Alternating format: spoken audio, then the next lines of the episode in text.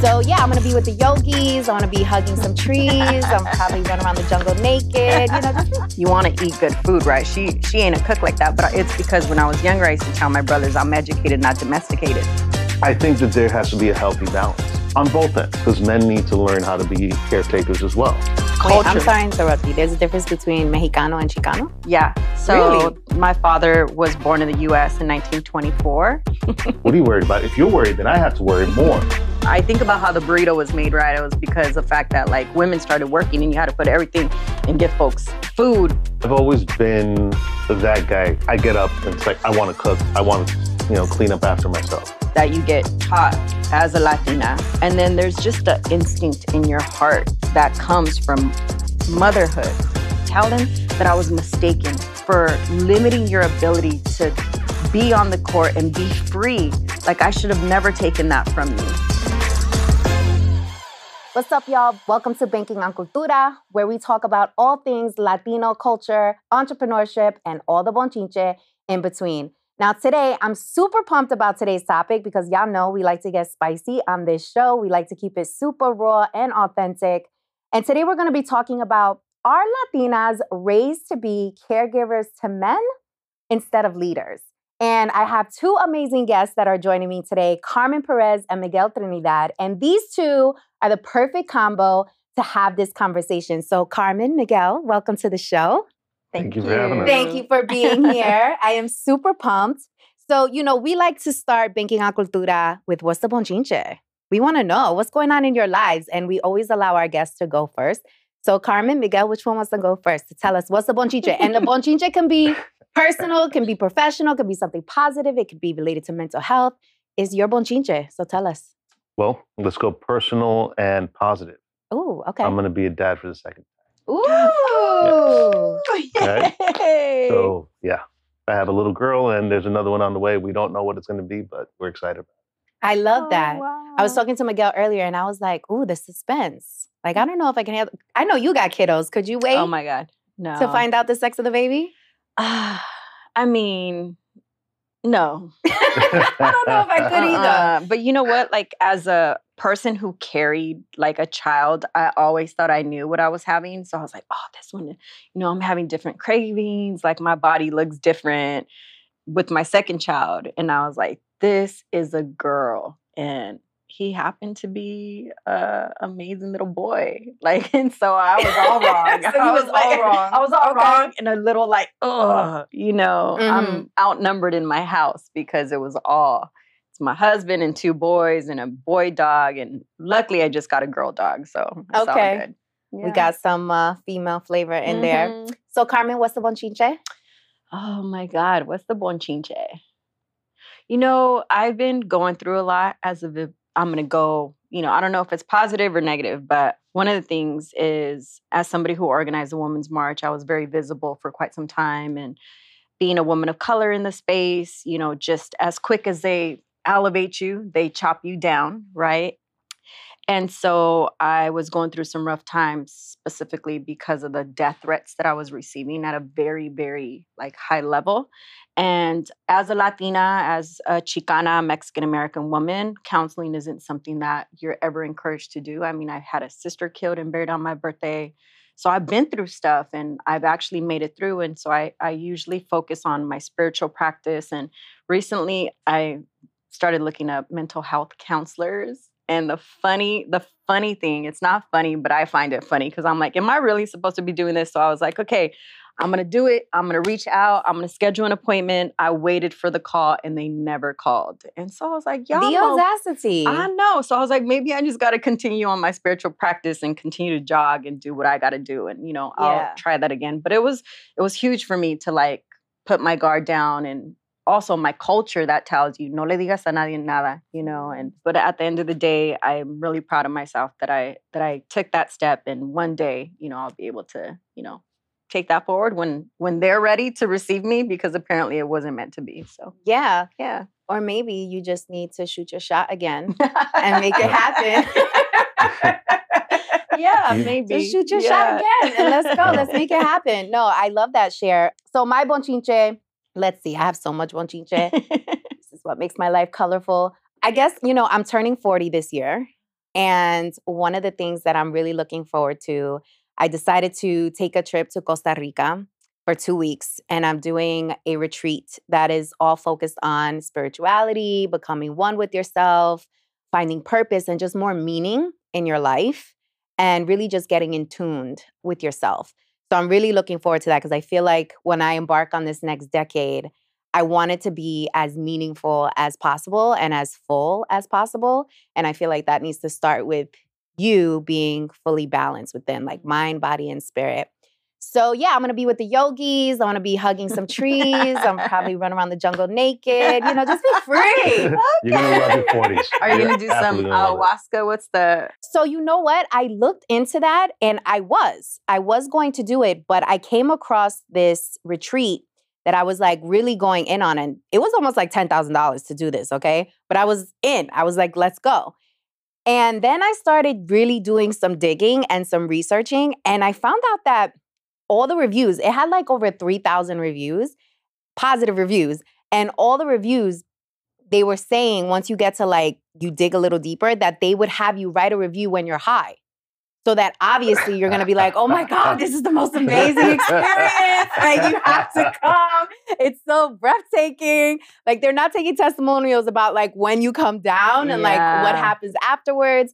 And so there was a little bit of controversy and i was like you know what? Like I feel really good about my life and I feel really good about how my brain works. So I was kind of nervous. I was like, I don't know if I want to do this. And then I come back different because there were some horror stories too. Oh yeah. And I was like, you know what? I don't, this is not it. I need something that has a component of that vibe. So one of the retreats I'm doing has, um, it's called cacao medicine Oh yeah. which is not like ayahuasca, but the same kind of theme where it's gonna have Yeah. you kind of connect internally and have you, you know, get all the vibes. Mm-hmm. So I'm excited about that. Uh, so that's my bonchinche. I'm really looking forward to that. Yeah, and hopefully I come back like a brand new, restored, fully replenished, full Victoria Jenn, ready to, you know, take on the world. Yeah, you deserve that. You Yeah, definitely yeah. Thank you. Thank you so much. Okay, so let's get into today's conversation. So, when I was thinking about what we were going to discuss, I was like, you know what? This needs to be addressed because we talk about it kind of on the low, like behind closed doors, but we never talk about it on a public platform when we know this is happening in the cultura, we know this exists. And we're in a very interesting time right now where things are shifting in terms of gender roles, in terms of, you know, how are you bringing your cultural traditions into this new modern era where things are changing so rapidly? And so I was doing some research and I came across this study that I want to kick off our conversation with. So it was a study in the Oxford Journal uh, that was done in 2016 of actually Mexicanos. And the study was meant to discover the orientation of the caregiver role amongst Latinas, specifically of Mexican descent. So, one of the results that came out of this study was many of the Latinas felt that it was their responsibility as a wife, as a daughter, as a sister to serve as a caregiver. So, let's open up with that. When you hear that, what do you think? And I want to go to Miguel first because we purposely wanted to have a male perspective in this conversation because I think it's important. So, what do you think about that? I think that as Latinos, 100% correct. Like, you know, we're raised in a way where the women take care of the men. Myself, for instance, growing up, like just going to Dominican Republic to visit family, your food was placed in front of you. If you try to pick up that plate, were, no, no, no, no. Deja eso ahí. The women will take care of it. Mm-hmm, And that was just instilled not only in us, but also instilled in like my sisters. Like they're caregivers. They feel that they have to care for them. And it pissed me off in so many different ways watching my sister cater to her her ex husband. really? Yeah. Why? Because he wasn't fond of him or because he was a man? um, a little bit of column A and column B. Okay. More okay. column A. I wasn't very fond of him. I didn't think he was the greatest man to her, but yet, you know, he just walked in and sat at the head of the table and his food was brought out to him. Rice in one dish, Mm. beans in another salad. But that's the way, you know, my mother catered to us growing up. Like Mhm, the boys in mhm. the house, that's how we were fed. The men in the house were always taken care of first. Whenever there was a family event, men ate first and the women were second, and the men didn't help in the kitchen. Now, I come from a different world where it's like I work in the kitchen. So for me, being that caretaker with food reverses the role. Mm. It puts me in a place where I want to make sure everything is right and perfect, and whoever sits at my table gets to eat at the same time. Hmm. Interesting. But does that carry over to home too? Because that's your professional setting. Does it carry over to home? Yeah, you know, it's it's a balance in my house. You know, she- my lady doesn't cater to me. I don't, we cater to each other. We cater to the home. We cater to the family. Mm. We do for each other as much as we can. Okay. And there is no, well, that's your job. You're the woman of the house, or you're the man. You have to do that. It's like we both partake in what needs done, and we work together to accomplish those goals. And was that always the case? Because that sounds like a very mature position. And if you were raised, right? And by the way, Miguel is Dominicano, and that was also set up. I figured as much. that was also set up perfectly. Uh, you know, with strategy. But you know, if you were raised, right, and being catered to by women, did you carry that into your relationships in your adolescence and maybe in your 20s? No, No. I've always been that guy. I, I get up and it's like I want to cook. I want to, you know, clean up after myself, fold my own clothes. Now, me and my brother completely different. My brother has taken that, out, you know, into his life. Like he gets served when he's home. Mm. Like his wife takes care of him, and you know their relationship is great. There's nothing wrong with that. It just wasn't for me. I always felt like I had to do more. Where's that from? I have no idea, to be honest.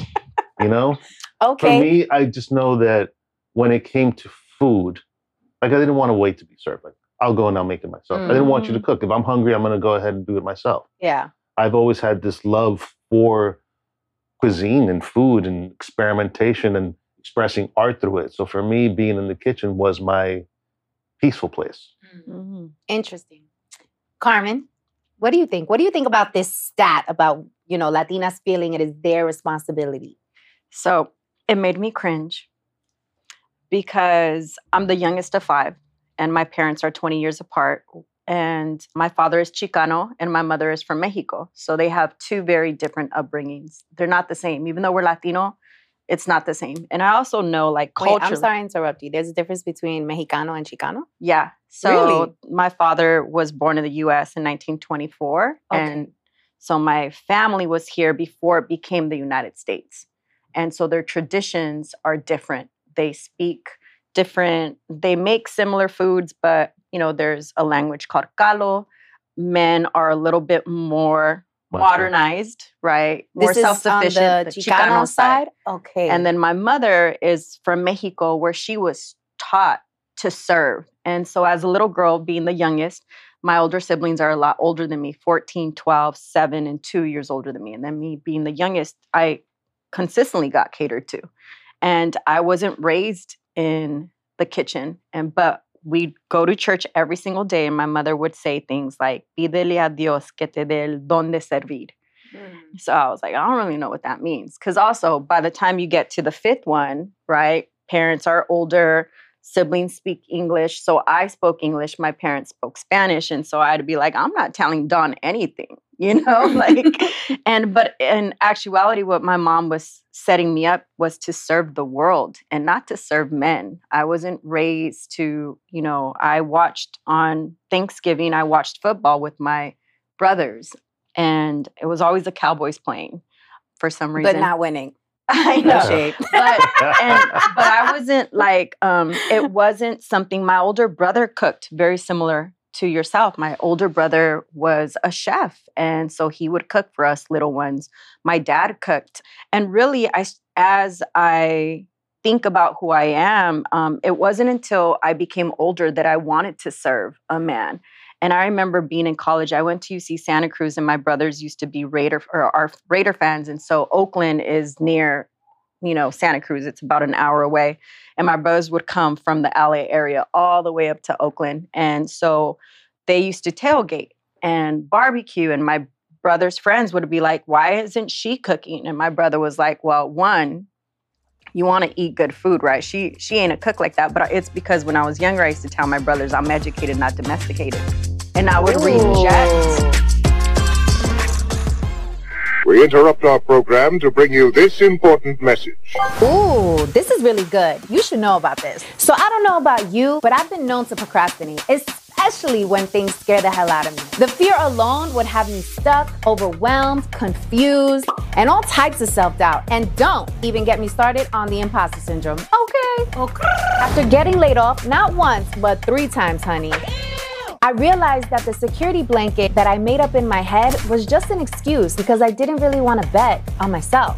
The corporate benefits that had me in that headlock, girl, they went out the window once my job decided that they no longer needed me. Turns out that I'll save a whole nickel if I cut your salary completely. The truth is, the only security blanket guarantee is the one that you create for yourself. In other words, until you start a business, you will always be at the mercy of a company's headcount, and you will never have complete control over your time, which means you'll be renting out your thought leadership and helping build someone else's dream instead of your own. If you've been waiting for a sign, this is it. Don't you think it's time you stop playing small and tap all the way into your power, sis? Check out www.victoriajenn.com slash training to learn my three-step process, the exact three steps that I took to make the transition from corporate to entrepreneurship. And this is helpful even if you don't know what type of business to start and have only one source of income. And this is absolutely free. It is my gift to you. I want you to win. It's winning season. In fact, what's that? It smells like winning season. Okay, so tap in and I'll see you inside the training. Let's go. And I would reject this idea that I had to serve. However, my older sister served my mm-hmm. brother in law, and she was a stay home wife. And I feel like that job was so much harder than maybe my job as a student or whatever job I took. But my mother traveled the world praying for people. So I saw my father take care of us. My father cooked, he cleaned. And so as I got older and I started examining gender roles, I didn't grow up with many gender roles. You know, we were outside mowing the lawn, washing the cars. And so I was really raised as a tomboy. But when I have, now that I have my own children, I want to serve them and I want to serve my husband. And there's times when he cooks and there's times when I cook. And there are moments when nobody cooks and we just order. And it for us, it's about a balance, a partnership that we have one another. And I saw that partnership with my mo- my mother and my father. There was a partnership, although she was raised to serve, and she always served my dad, and she gave him the best plate. You know, so we're always like, oh, that you know, what's he got on his plate? Yeah, yeah. Um, but I also know that as I got older and I started identifying as a Chicana feminist, and that for me, Chicana feminism is really inclusive of having men in my life. So it's not the absence of men, but I learned that a lot of these traditions that we have now take on were really brought to us from colonization, right? There were no real gender roles. There was clan mothers, there were chiefs, there were, eh, you know, in our indigenous culture, we were a village, we were a community. There was no this hierarchy. So I talk a lot about that in some of the writings that I'm doing right now around the gender roles, around how oftentimes some of the way in which we view women has really been brought on based on religion and colonization. So I agree. I agree 100%. So, do you think that Latinas are raised to be caregivers to men versus leaders? Oh, absolutely. I do. It wasn't my experience. Mm-hmm. And I think that's the reason why I am the type of leader that I am, right? Because there was no hindrance on my ability to do what I wanted to do yeah. or who I wanted to become. But I do know in other, my older sister didn't have the same expectation than I did, right? My older sister was not allowed to play sports. She was probably trained to serve, right? And for me, I was like, by the time it got to the fifth one, they're like, oh, what's she doing? Está en la calle. You know, I was out doing all these other things. But I do believe Latinas are cultivated to serve specifically their man and not fulfill their own dreams. So let's take a deeper dive into this because I think it's bigger than just catering to a man and how it plays in different areas of our lives. Because I know when you get a bunch of Latinas together, it's so interesting because it does depend on how they were raised. But I find that they are competing for the attention of men and they are competing to like be chosen and they are competing to kind of show up as this like this caregiver supreme like i'm the queen caregiver like choose me. And what do you think that does to Latinas and the cultura in general if we continue to kind of carry on those traditions? Because I think it's interesting what you said. Like when I was younger, so I was raised by my dad. And every summer I would go to Puerto Rico. And that is where I would be with my tias and their husbands and my cousins. And all of my tias would cater to their men. Like it was always them getting served first, not working. My tios were the breadwinner, and they would be at work all day, and we'd be at like the water park, the kids with Mhm. with my tias. But it felt so, it felt so loving. It felt so natural, and it felt like like it was something that I should do.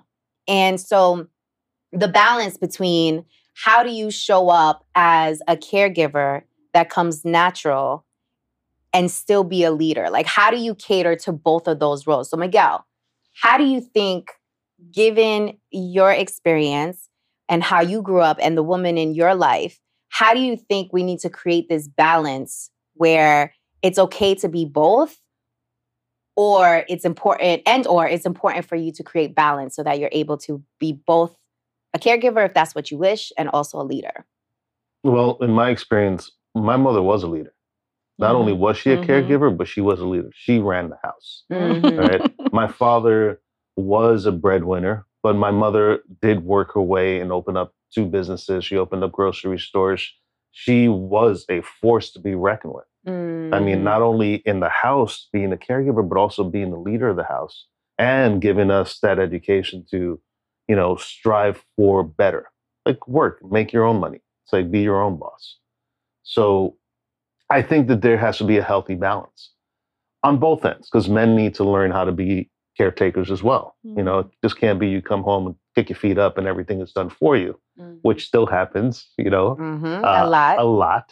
But you know, we are in a modern world, and women in this day and age aren't doing that shit. You know, they're like- we ain't having it. They're not having you know? and you know, my lady is Italian, and going to visit her side of the family, I see the same thing. Like the women cater to these men. Mhm. However, they're all independent, strong, powerful women who also lead in whatever field that they're in. Mm. I think it's a strategy, to be honest with you, that women cater to men because you are raised, right? When men are their happiest, one of the things is through food. We talked about this, is like food brings people together. What's that phrase? Panza llena, corazón contento, right? Mhm. Full stomach, happy Mhm. heart. And I think it's an organizing strategy in order to get what you want from your partner. Like I think Mm. about that. My mother, she worked, my father, he worked, but my mother came home and she cooked a meal and she served my father and then she was able to do whatever she wanted to do because she kept him happy.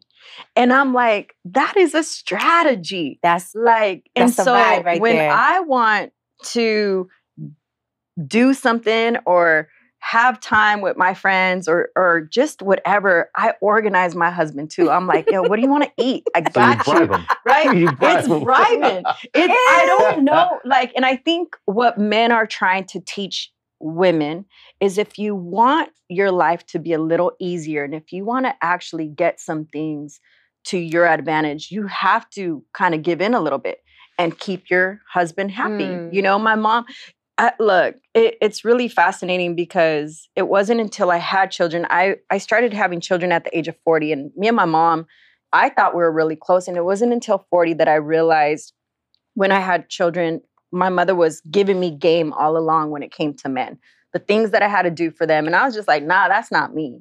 And, but then I was like, actually, it is because I'm like serving my children. I get up and I do all these things that I was like, man, this is what moms do for their sons yeah, that yeah. ultimately their sons want from their women. But just hearing you talk about it, it just makes me think like, look, uh, that is a strategy that we use in order to like get what we want. yeah, And yeah, yeah. I Okay. think our moms have been giving us game all this time. And in actuality, you're right. Like women have been balancing leadership and serving. You know, I am trained in servant leadership. So for me, it's always about being in service of. So whether it's in my home or whether it's in the community, but what's fascinating about it is that like I want to do those things for my husband. I want for him to eat good food. And sometimes I also have to make sure he's eating the green stuff, you know, because Yes, at this moment, health is really important as we're getting older. But I remember there was a point in time when I would reject these things because I thought they were expected of me. And now I just kind of I think about the game my mom gave me, watching my sister and how happy her and my my brother-in-law are, just the partnership that they have and also the conversations I have with my husband about him helping out when I need help. Like, you know, for the most part, I work in Manhattan and he's able to take the kids to school, which, you know, they go to school in Jersey Yeah.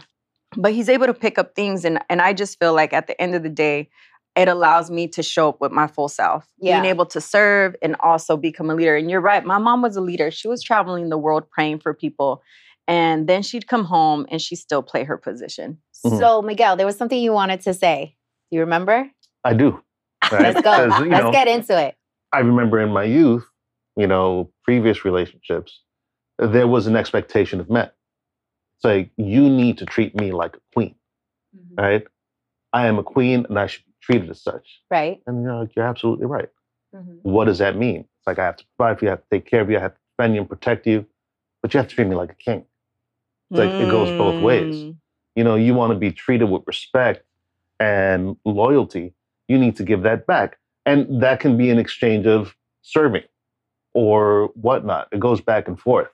But I remember repeating this to one of my tias, and she goes, Don't get it twisted, right? we treat the men like kings and we serve them, but there's a purpose for it because we need them to go ahead and do things that we can't Mm. do or won't do, Mhm. right? Or don't want to do. or don't want to do. Exactly. yeah, go take out the trash, you know? Because I get that all the time. Yeah, that's my job. That's my gender role. I take out the trash. yeah, yeah, Um, yeah. But there was a mentality, you know, it made me think of going back to Dominican Republic. And you, you hear that song by Bad Bunny, Titi me preguntó. That shit is real, right? You would go back and they'd cater you, but they'd also ask you, how many girlfriends you have? like, mm. No, I have one. Oh, no, no, you're single right now. You're, you're young. You have to have a lot of girlfriends, right? You have to find the one that's going to take care of you and take care of the house and give you kids.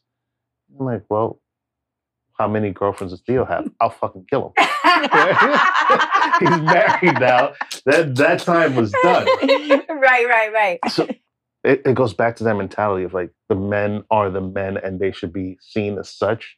And th- I wanted to touch on that because what we talked about mental health earlier. I've been going to therapy for years, which is something that's shunned in the Latino community. Mm-hmm. But I was talking to my therapist last week about, you know, stresses in the house.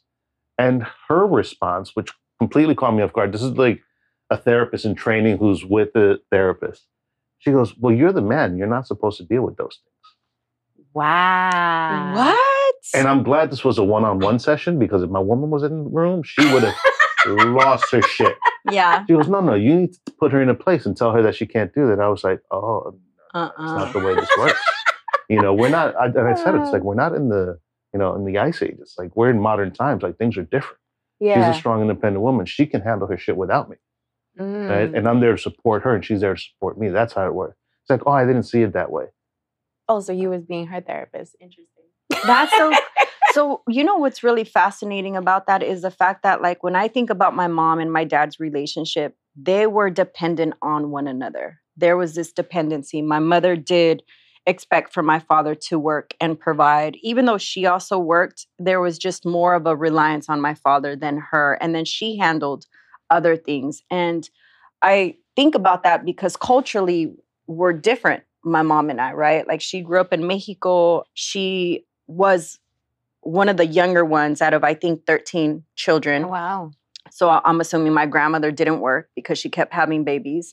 And my grandfather Well, was that's a job on its own. not to Right. Yes, it is. I mean, but I mean, 13, that's like That's- two yeah. jobs. Maybe that's three. Right, have two, exactly. That's a lot. But, um, you know, I think about my grandfather, and he was a horse breeder, and my grandmother had 13 children. And my mother was one of my mom's sisters, had a child out of wedlock that really brought a black scar onto the family. Right. Okay. And so my mom being the younger one, my grandmother was like, ¿Pa qué la vas a mandar a la escuela? Aquí déjala. And so my mother was actually the one that would cook and clean and do all these things, right? Mhm.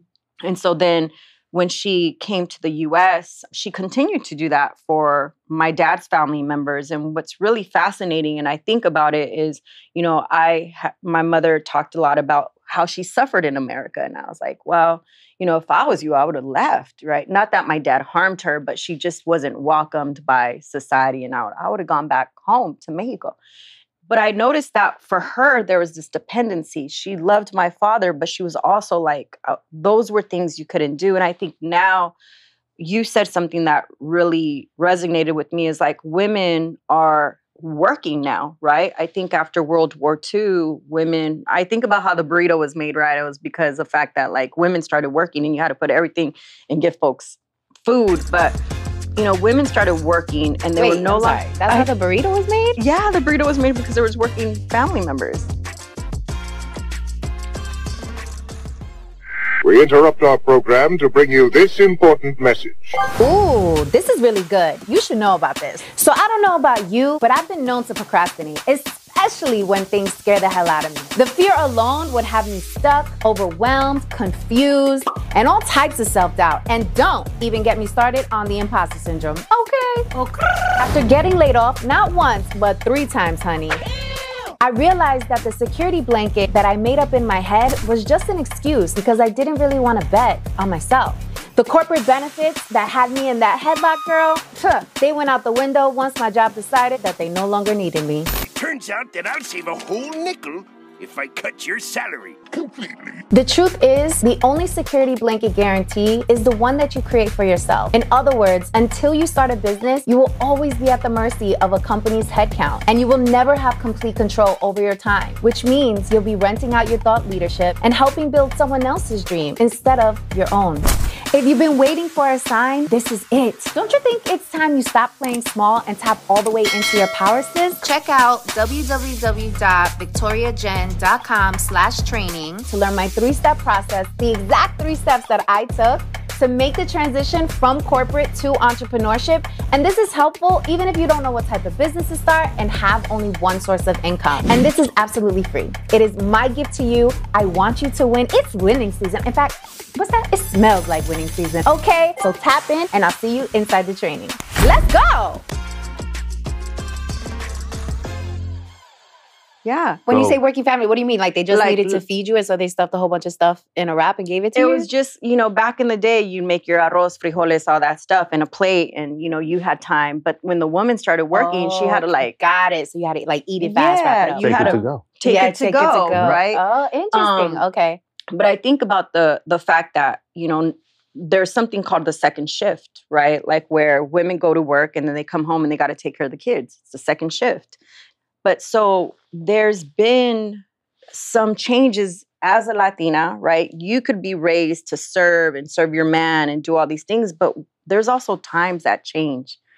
And we're in a working environment. Some of us have careers, right? We are told go and live your dreams and your career becomes most important sometimes and not to say that your family is secondary but some women aren't even having children and they're not having relationships because they've had to provide for their families right their parents their abuelitos they've Right. now become accustomed to doing things on their own so when they're in a relationship with somebody they want a partnership right they're not willing to accept some of these things of this is what I expect from you, unless it's a mutual understanding. But, you know, I think about that often because of the trajectory of my life. And it's not the same as my friends. You know, I'm lucky that I got to go to college and my friends didn't get that access, you know, growing up.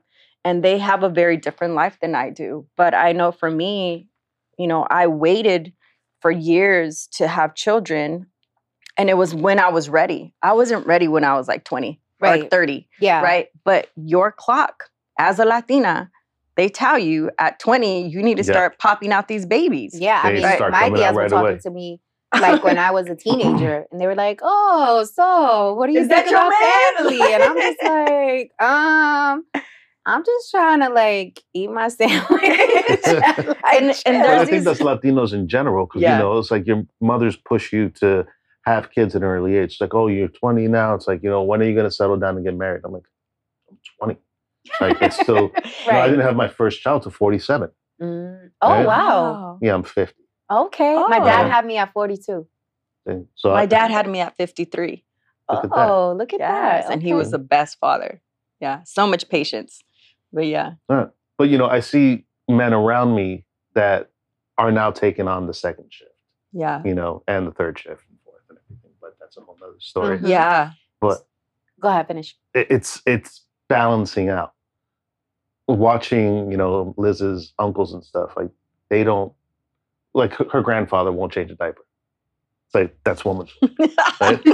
unless he gets stuck with her Yeah, yeah, he yeah, has to do it.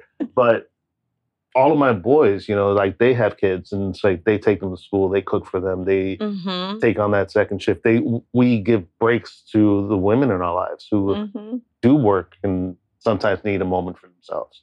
So that way we can go out also, you know, kind Yeah. of like you serving your husband so we can do something. it's like we do the same thing. Yeah. There's a smart. shift. Yeah, Absolutely. yeah. If you're smart. So, what do we think about?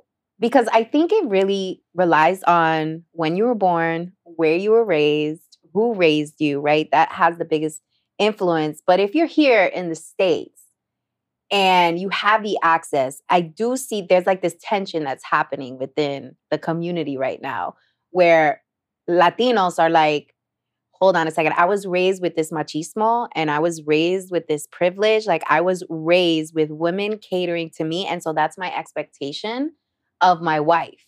And to your point earlier, Carmen, like I'm similar in the sense that at first I would kind of resent that because I'm like, hold on a second. like, why can't we do that for each other? Like, why does it always need to be on me? Right.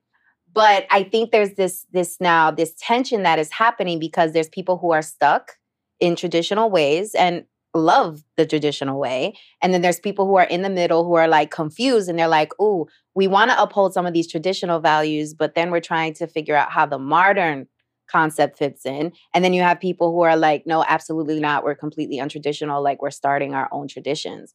So, how do you navigate? How do you navigate that space? Because I think in the community it's difficult there's Mm-hmm. so much complexity. It's like, okay, well, how do I show up now? Because my identity is like going through a transformation. How do you show up, you know, when you, your elders are saying, oh, well, she's supposed to be doing that. exactly, And still want to beat that into people's heads. You just got to jump in, man. And it's like, do it.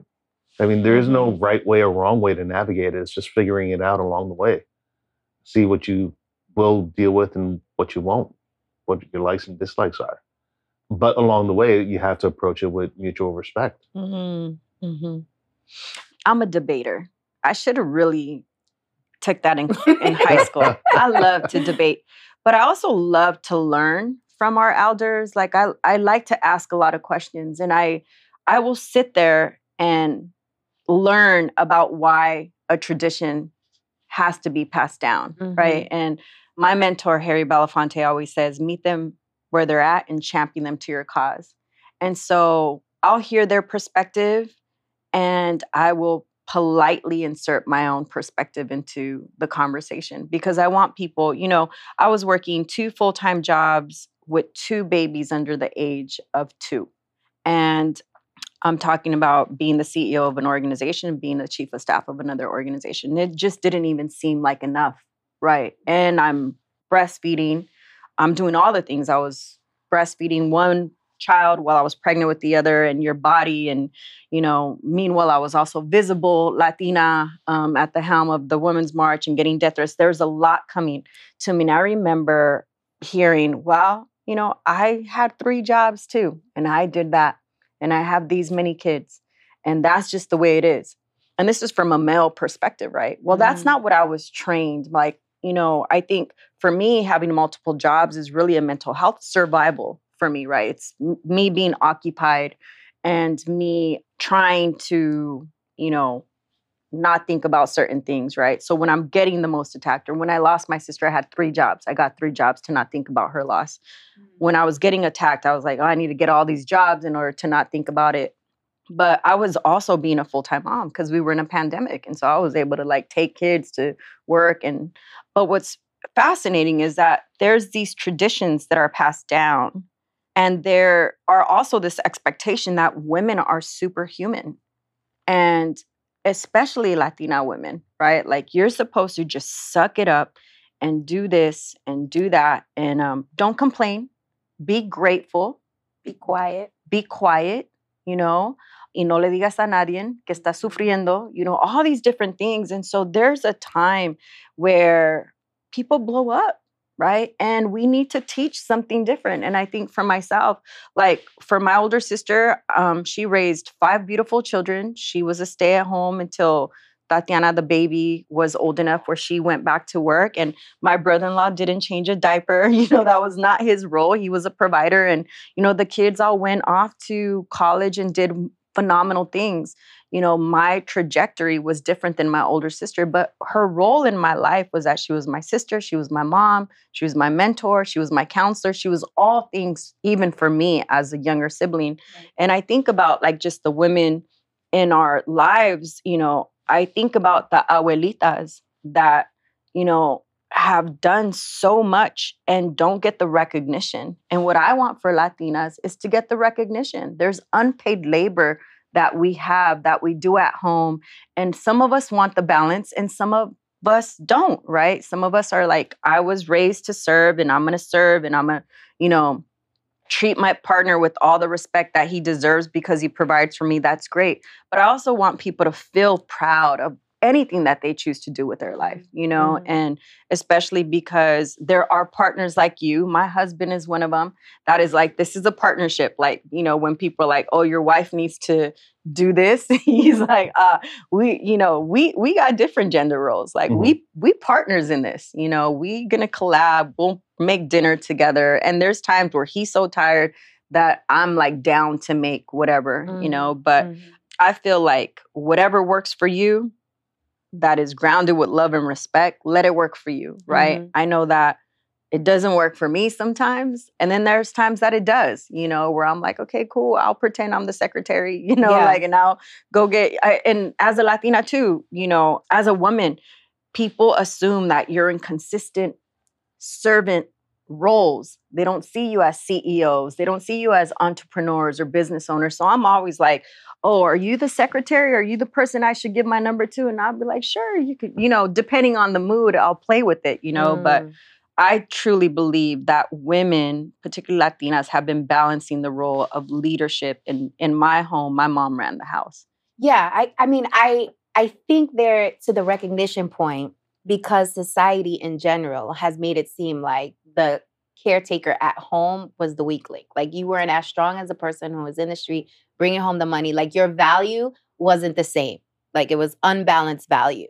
When the roles have shifted and now men are finding themselves in that role, they're like, oh wow, like women are superpowers. You know what I mean? Well, Like let we me, have the let me touch on that because you know, as men, we're raised to, like you were saying, it's like women are superpowers and stay home, be quiet, don't complain, you know, do everything. But as men, we're expected to be strong all the time and never be vulnerable, Yeah. right? And Yeah. when we are vulnerable, a lot of women don't know how to accept it. Yeah. Yeah. Yeah. I've seen that too, Yeah. where women are like, yo, you're not supposed to be weak. Like, be strong. Right? What do Yeah. you mean you're Yeah. worrying about something? Yeah. Right. You know, Yes. Mhm. I mean, this is, this is something that me and my lady are, are dealing with now. You know, there's a lot of concerns that I have about the future and things, and she's just so used to me being decision maker, the strong one, the one who's always positive. That now that that role is reversing, she's like doesn't know how to handle it. what are you worried about? If you're worried, then I have to worry more.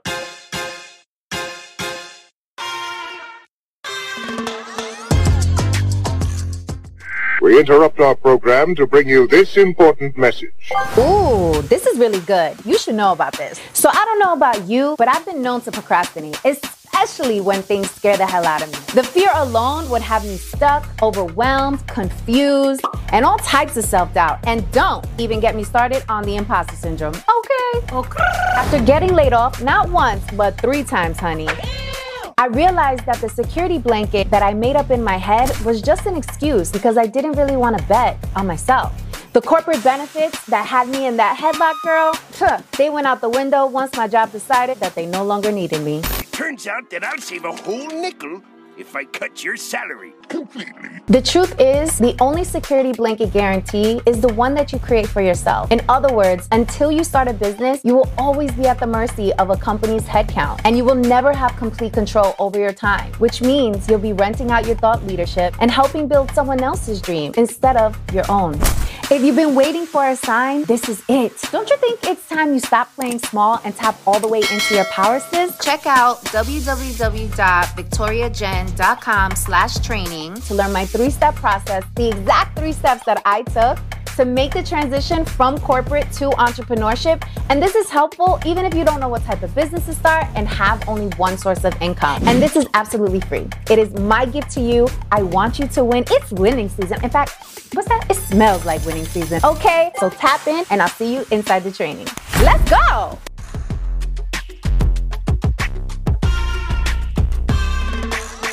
Again, it's like we're trying to find that balance because roles are changing as you know time progresses, changes. But man, it just touched. It just hit me like I was always told, "Los hombres no lloran." Mm. Eh? You have to be strong. You have to protect. You have to fight for the family. Mm-hmm. Sometimes you just don't want to. Mm-hmm. Yeah. You know, sometimes you do want to cry. Sometimes you just want to let it out. Sometimes you need to vent. Totally. Sometimes totally. you need to be vulnerable. Yeah. Wow. Yeah. And I think that's what I love about the time that we're in is that we're finally giving men that space because we never gave men that space. And I think that is a shift that is taking a lot of time for people to adjust to, men and women, right? Because men don't even know how to handle themselves with what? You want me to be vulnerable? Wait, it's okay to do this? Hold but on. if we do that, then you know, Right. our elders look at us like, Exactly. Like you know, like you, like you uh-huh. like you exactly, need. like, yeah. pendejo, right?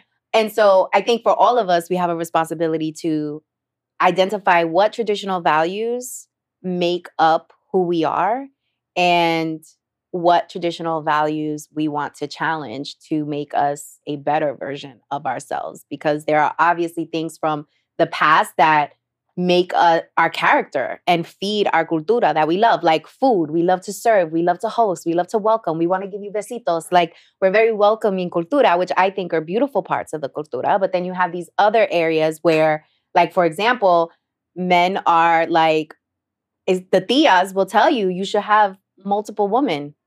right? Like, what do you mean you got one girlfriend? Right. And we'll celebrate that for men. Yeah.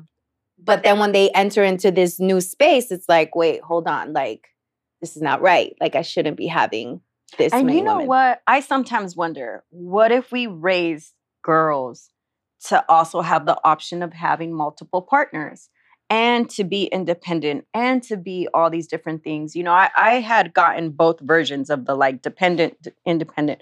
But you know what's really what I love now is that in my mid 40s with two little ones, a four and a two year old, for the first time in my life, I wanted to actually stop working to raise them like all I knew was work. I've been working since I was 11, you know, so I'm like, I'm going to work all my life. I'm going to do this, I'm going to do that.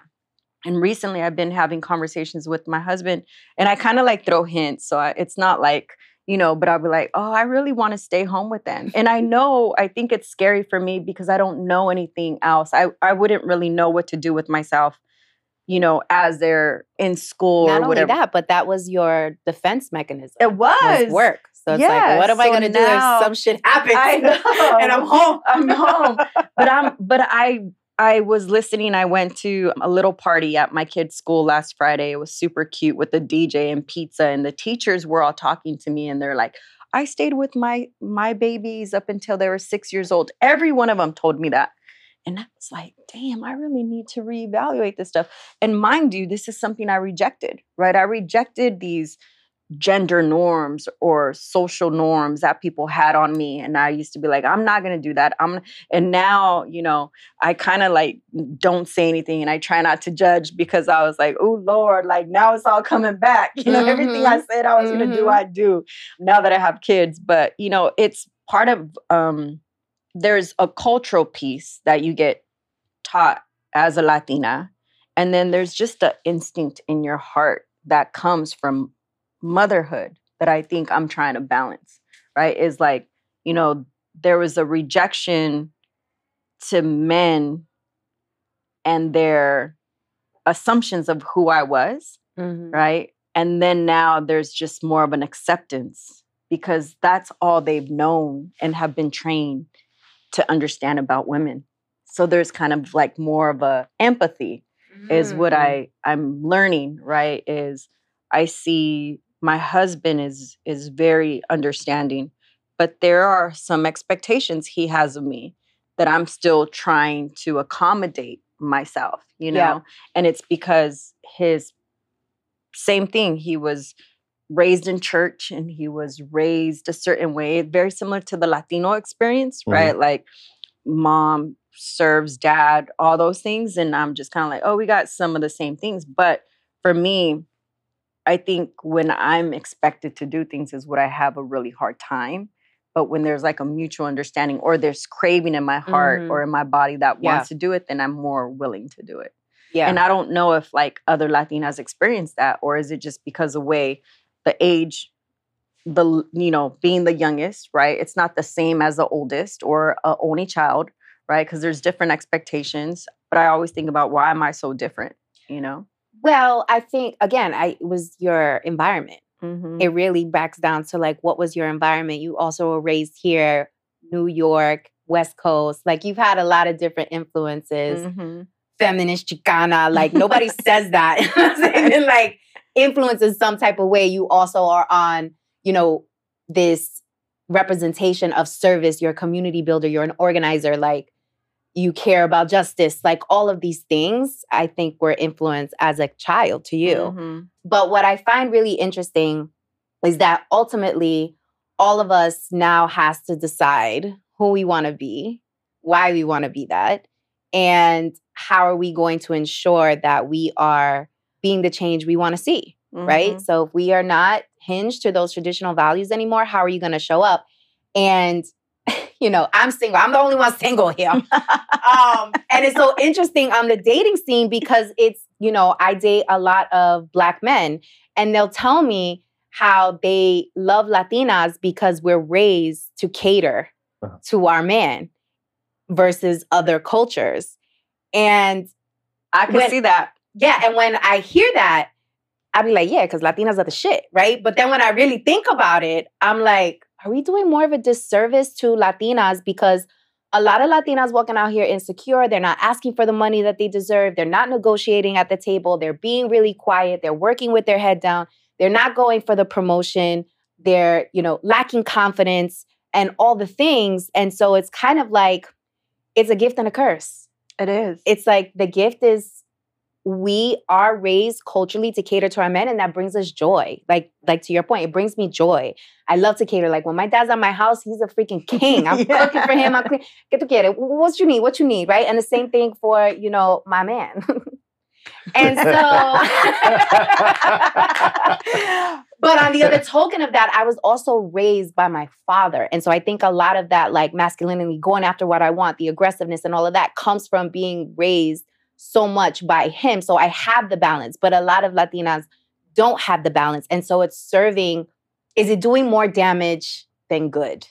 Listen, I have a little girl, and I'm raising her to be strong and independent, caring and loving.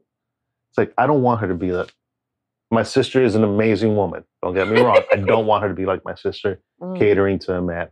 I want her to be an individual. I want her to be strong.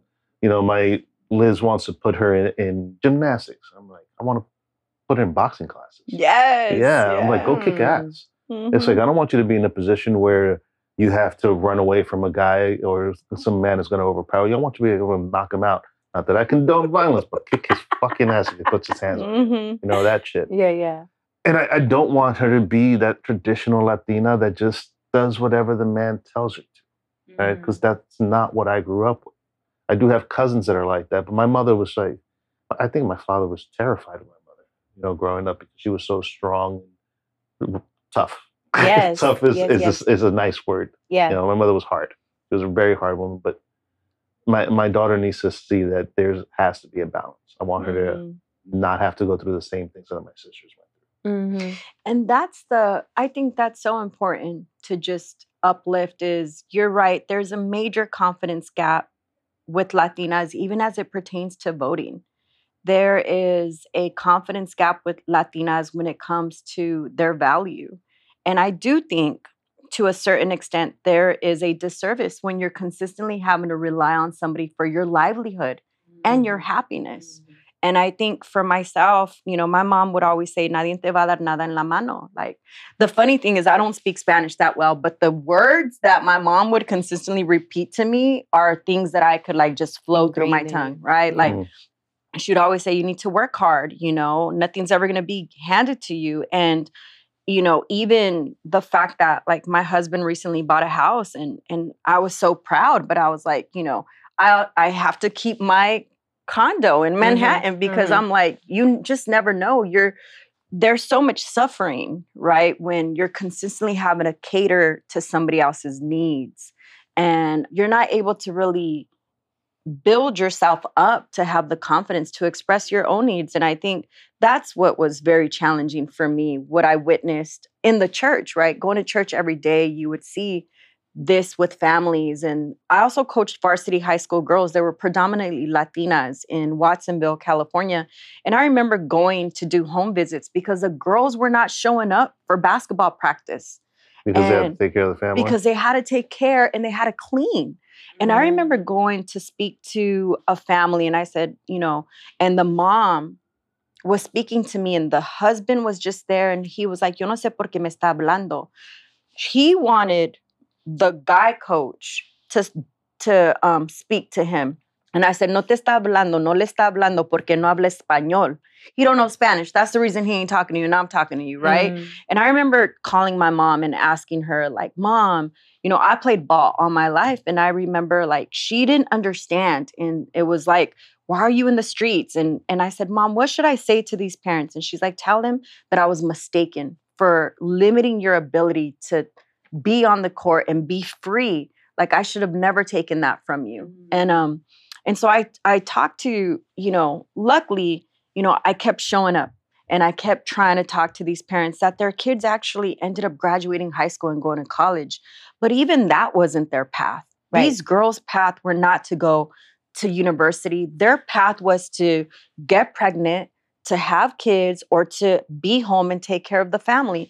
And I do think it's a disservice. Luckily now Latinas make a significant a significant amount of the population that are graduating college, but that is a that is recent, right? Right. Um, and so I do think, you know, we're doing a disservice when we're not giving girls, Latina girls, the opportunity to have the balance to decide for themselves. Look, you want to serve and that's what you love, then do that. If you want to go and pursue your own career and, and have a partnership, then do that too. But I, I know for myself as a Latina at my age who has a 26 year career, you and I talked about this. I sometimes don't know my value. I sometimes don't know when to ask. And it's not because, you know, I just wasn't taught. That wasn't what was being taught at home. My brothers were a lot like you. You know, they're like, let's put her in basketball, let's put her in boxing, like, let's rough her up. We're going to teach her how to defend herself and we're going to teach her how to make her own money. And I am grateful for that. But there was also what I needed from the women in my home Yeah. to show me that I was enough, you know, and and it wasn't just to be dependent on a a partner, which oftentimes mothers are telling you, si no te pega, quédate.